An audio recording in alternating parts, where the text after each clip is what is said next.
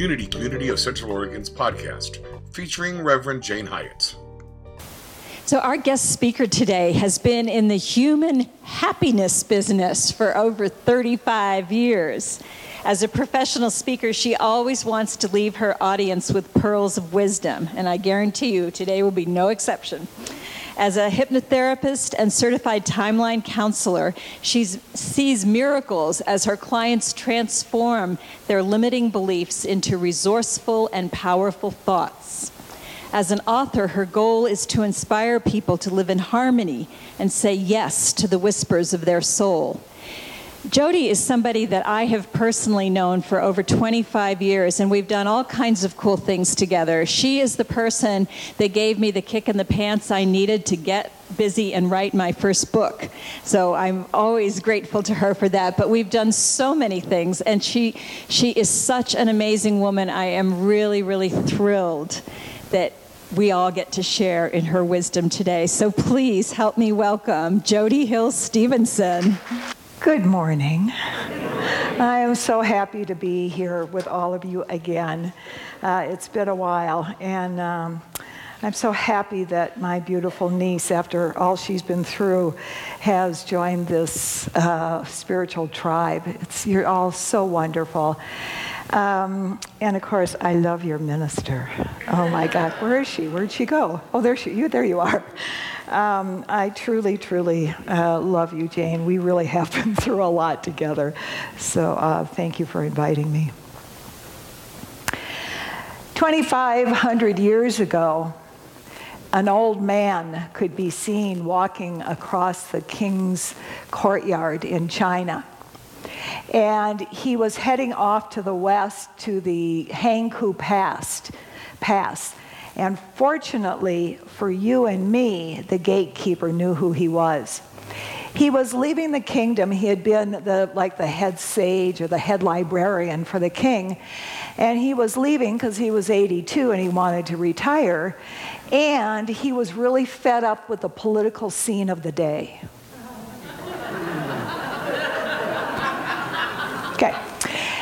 So he decides to retire in the desert. He gets to the Hangu Pass. The gatekeeper says, Oh my God, I know who you are. Please, Master, write down all that you know so that your wisdom will not be lost. So he said, Okay. And I have this vision that the gatekeeper um, got him a cup of tea, because I think that's what they did in those days. And he sat there, and Lao Tzu, which means wise old man, wrote the Tao Te Ching. He used 5,000 Chinese characters, most of them are not in use anymore. And he wrote what was to become, centuries later, the second most popular book sold on the planet, next to the Bible. There is so much wisdom in this book. About 10 years ago, I started to study it and teach it. I have a, I'm a religious science uh, minister, and I decided to start studying it. I don't know why. I guess the divine said, You will study this. And then I started teaching it. And about two years ago, I got the guidance that I wanted to write a book that combined my 12 step background, my uh, neurolinguistic program training, my religious science training, and Taoism. And my goal was to keep it 100 pages, under 100 pages, because the average American only reads 26 pages of a, 20, of a 200 page book, unless there's a lot of sex in it. Just saying. There is no sex in this but there's good stuff. So I wrote a book called The Trio of Treasures Embracing the Wisdom of the Tao. So before we get into the treasures, I'd like to get into and talk a little bit about the trio of troubles in our life. When Sarah walked into my office, she looked frazzled, exhausted, and depressed. She flopped down on my couch. She said, You know what? I just need 30 more minutes a day. That's all. I just need 30 more minutes a day. And I looked at her. I said, Here's the deal, Sarah. You don't get 30 more minutes a day. You can't buy, borrow, beg, or steal 30 minutes a day, more minutes a day.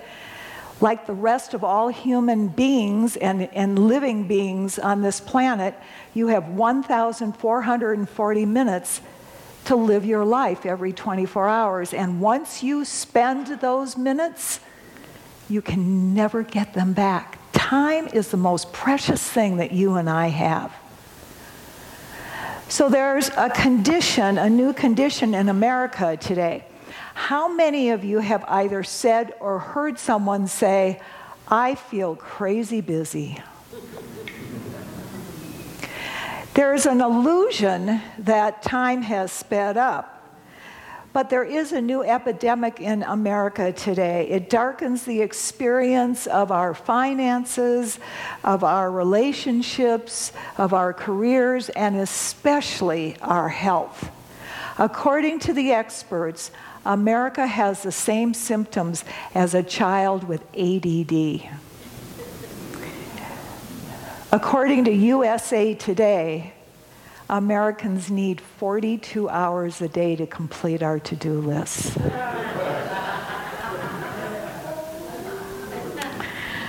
we are rushing through life. We are coming through the age of information into the age of inattentiveness. We're going to be hearing more and more about the age of inattentiveness.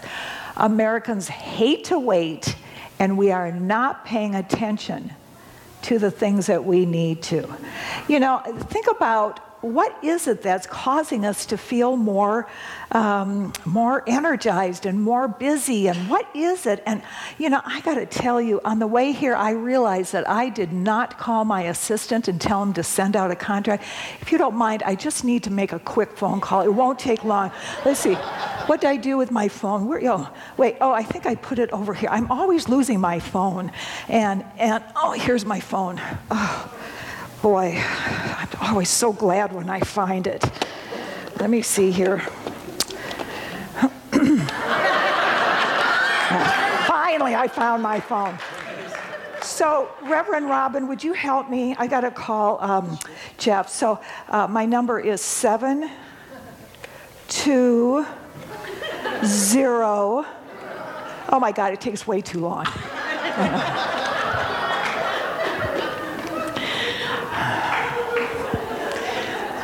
Now, I am not recommending we go back to this. This, this weighs five pounds. I carry this all over the country to speak. You don't have to. I will say that right after Steve Jobs died, I read an article. I wish I had kept it. I, went back to try to find it, Newsweek time. And in the article, it said that historians, 100 years from now, will say that this new technology will be compared to the fire. That this technology has influenced us so much and changed the course of humanity just like fire. Just a little information about this. There are about 8.7 billion people on the planet right now. 5.6 billion have cell phones. 3.5 billion have toothbrushes. Because of this, and I love my phone, but you and I can be on for 24 hours a day.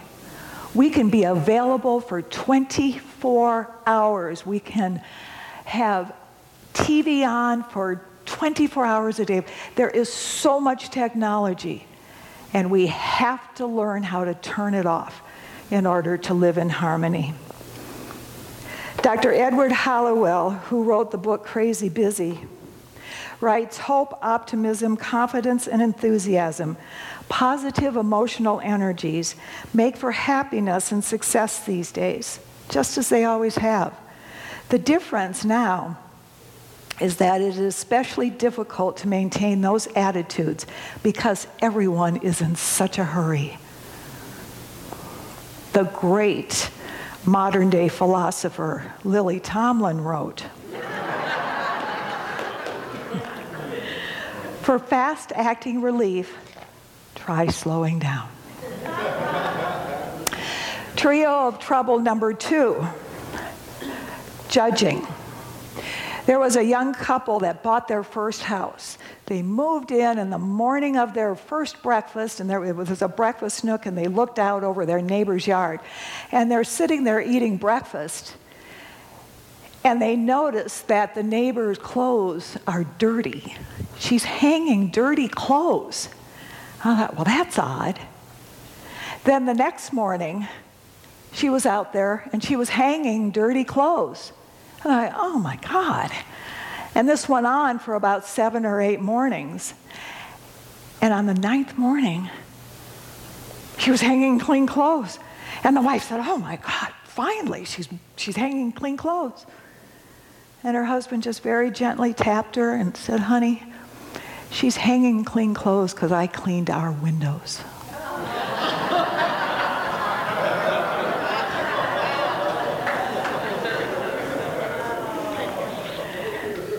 Judging is as common as leaves growing on trees, and it is as devastating as drinking under the influence, driving under the influence, driving and drinking under the influence. Taoism tells us that we are the source of our own sorrow. And the reason for that is that we judge other people. We have right and wrong thinking. We have good and bad, black and white. If we were to be a pure Taoist, we would move into the mentality of life just is. Life just is. Who am I to say another person's path is wrong? I've been a counselor and a minister for 35 years. Can you imagine somebody sitting in my office and I'm going, You did what? I, I mean, it's been so fast. Sometimes I'll go, Well, that was creative of you. but if we can just let everybody live their own life, there's a, there's a belief in the neurolinguistic programming, and boy, do I get pushback on this when I teach my students. And the principle, the presupposition is that everyone is doing the best they can at any given moment. They go, it's not true. Yes, it is We're all doing the best we can. Let go of judgments. Trio of treasure number three controlling. How many of you have ever had the experience where someone tried to control you? Okay, about 99%. How many of you have ever tried, be honest, to control another situation or somebody else about 99. We have all done it. We have all done it. When we control, we're saying to God, Excuse me, I'll take over. and the times, I'm so sorry this keeps happening. Am I? Put it below my lips. Okay, how's that? Okay, good. My apologies. Um, so when we can let go and truly trust that the person in front of us is, first of all, doing the best they can, and secondly, they're on their own path. And I was coaching someone the other day. I coach uh, people who want to be great wedding officiants. I've officiated over a thousand weddings, so I figure I'm an expert. So I, I, was talking to someone, and they said, What do you do when you're working with a new couple on their wedding and you know they shouldn't get married? and that's a great question. Here's what you do you let them go ahead. Because who are you to say that? They have learnings, they are, they, they're supposed to be together. It's okay. She went, Oh, you mean I can let go and let God? And I went, Yeah, that's the idea. yeah. Let go. It's not our nature to, to control. All right, so take a deep breath. It's much more fun to talk about the treasures. 5,000 years ago, the saints and sages of India believed that a human being only has two desires. And I so believe that's true today that my entire work is based on this.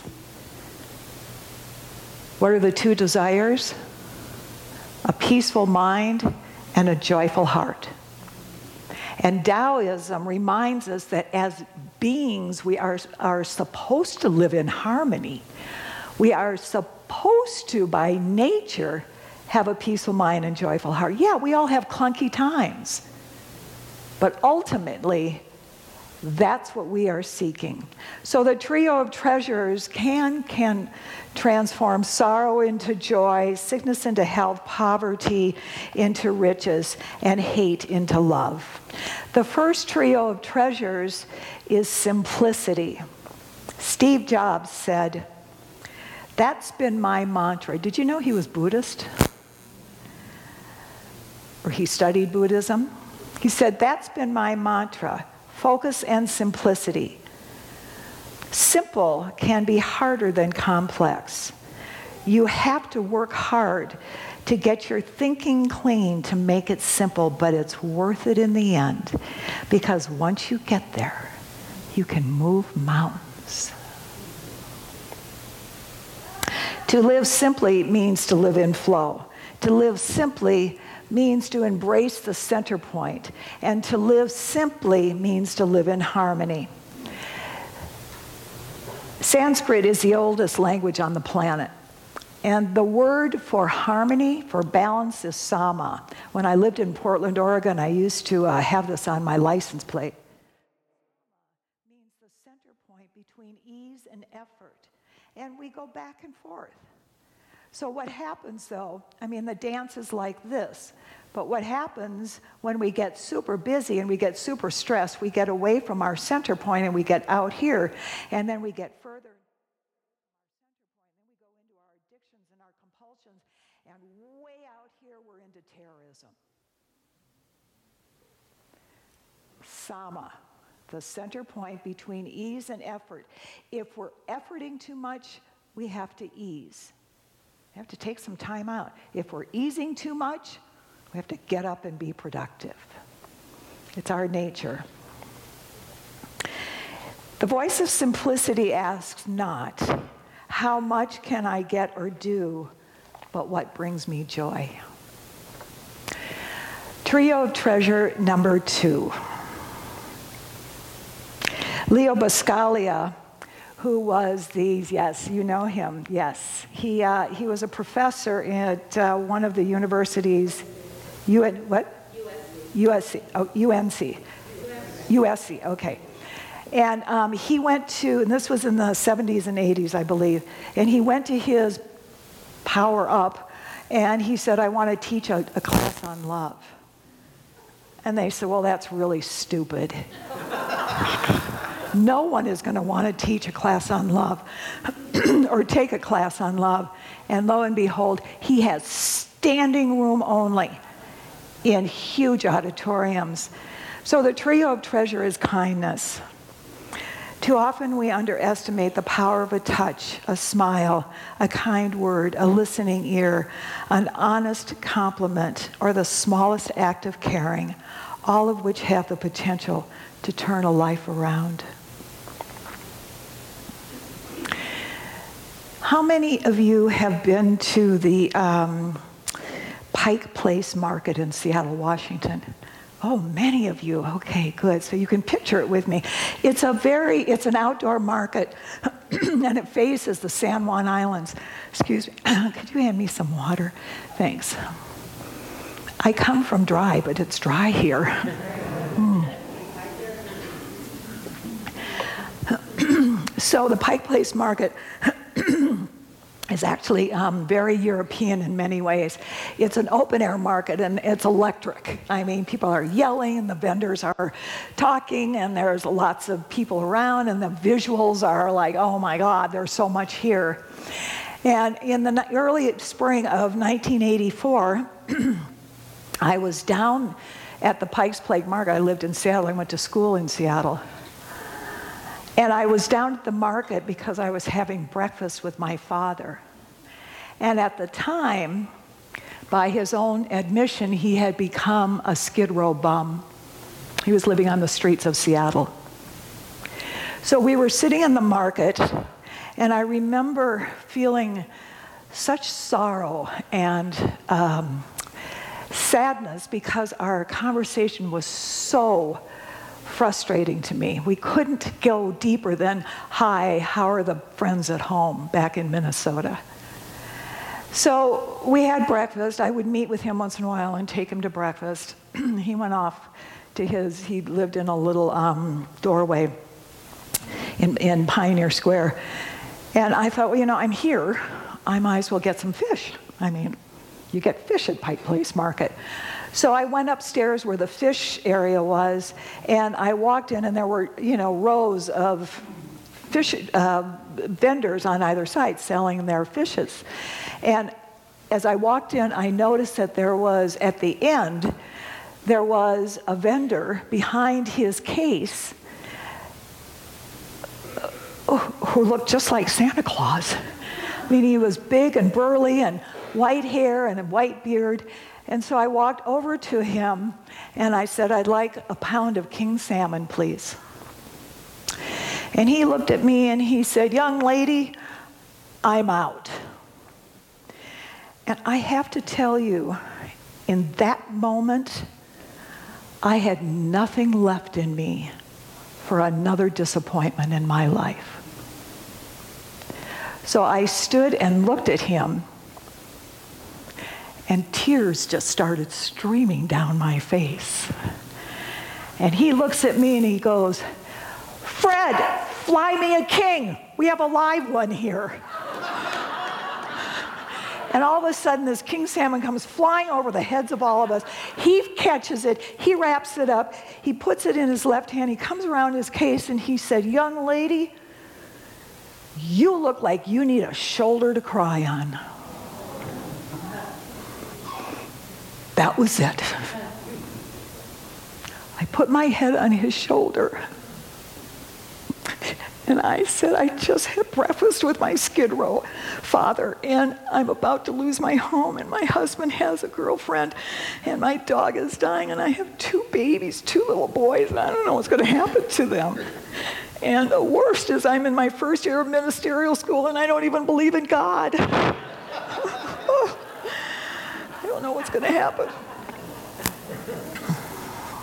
He's just holding me.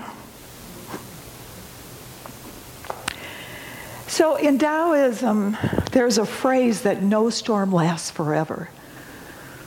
Think about that. Even nature can't keep a storm going forever.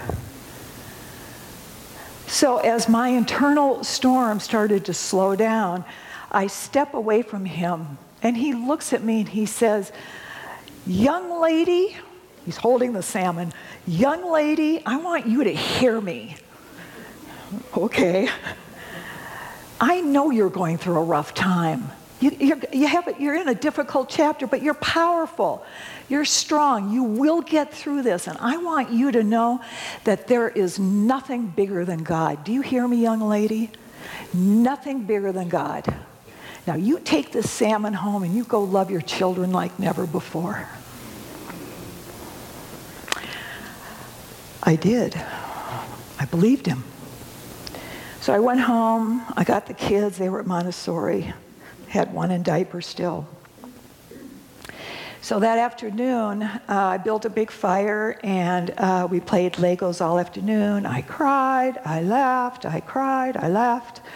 My kids were playing, and the, little, the dog was just attached to me. We had salmon pizza that night. and about four or five days later, I went back.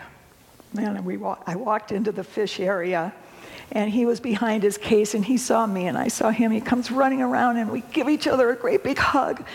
And he says, Oh, young lady, you sure look better this week than you did last week. I know. And I said, I, I can't thank you enough for your kindness. I really needed your shoulder, I guess. And uh, so I, am here for a couple of reasons. For three, one, I want to pay you for the salmon. and uh, secondly, I noticed I left a big blob of mascara on your shoulder, and I'm really sorry. I want to clean your jacket for you. And I have some, some um, chocolates. He said, Okay, young lady, this is how we're going to handle this one. You are not going to pay for the salmon. The jacket's already cleaned. But I will take those chocolates.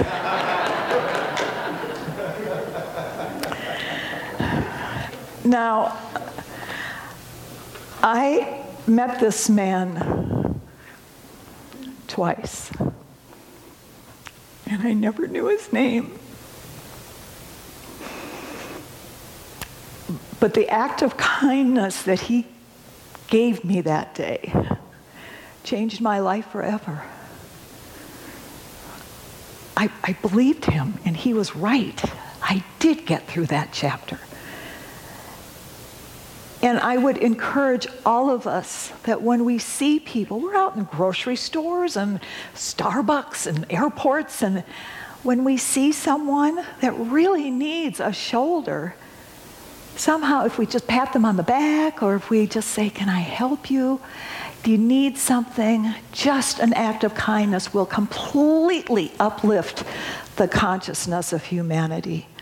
My King Salmon Sage changed my life forever, and he reminded me that there's nothing bigger than God. Nothing. No human experience is bigger than God. Trio of trouble number, excuse me, trio of treasures number three. And I do believe it's the hardest. And that is allowing. Just allow. Know what you want and stay focused on that. And then let it go. Know the what, trust the how. Know the what, trust the how. As I journeyed through ministerial school in the 80s, you could never have told me, or I could never have told you in the early 80s that I would end up at the Portland Church of Religious Science and I would meet one of the most special people in my life, Robin Ryan. I remember you in the hug line. We've been through a lot. and, and my wonderful old practitioner, we trained together, Keith Dean. Wonderful. My journey, I never could have figured out. We don't get to figure out how. We just need to know what we want, know the what, and trust the how. Taoism reminds us to flow with life and live in the mystery. With the Tao, there's no need to solve the different contradictions in our lives. And then trust the how and enjoy the process to unfold.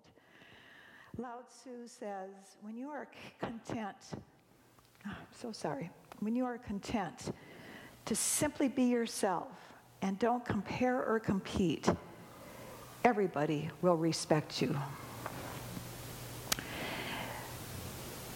To close, I want to share with you that the Tao Te Ching has 81 verses. And over the centuries, many people, many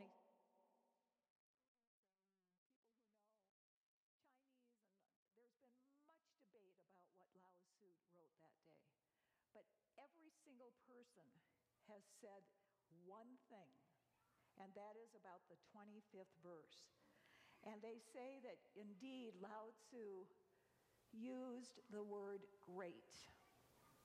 Great is boundless. Boundless is eternally flowing, ever flowing. It is constantly returning to know the way. Understand the great within yourself. Thank you so much for having me to my Tao party. I love being here with you and I celebrate your greatness. Thank you so much.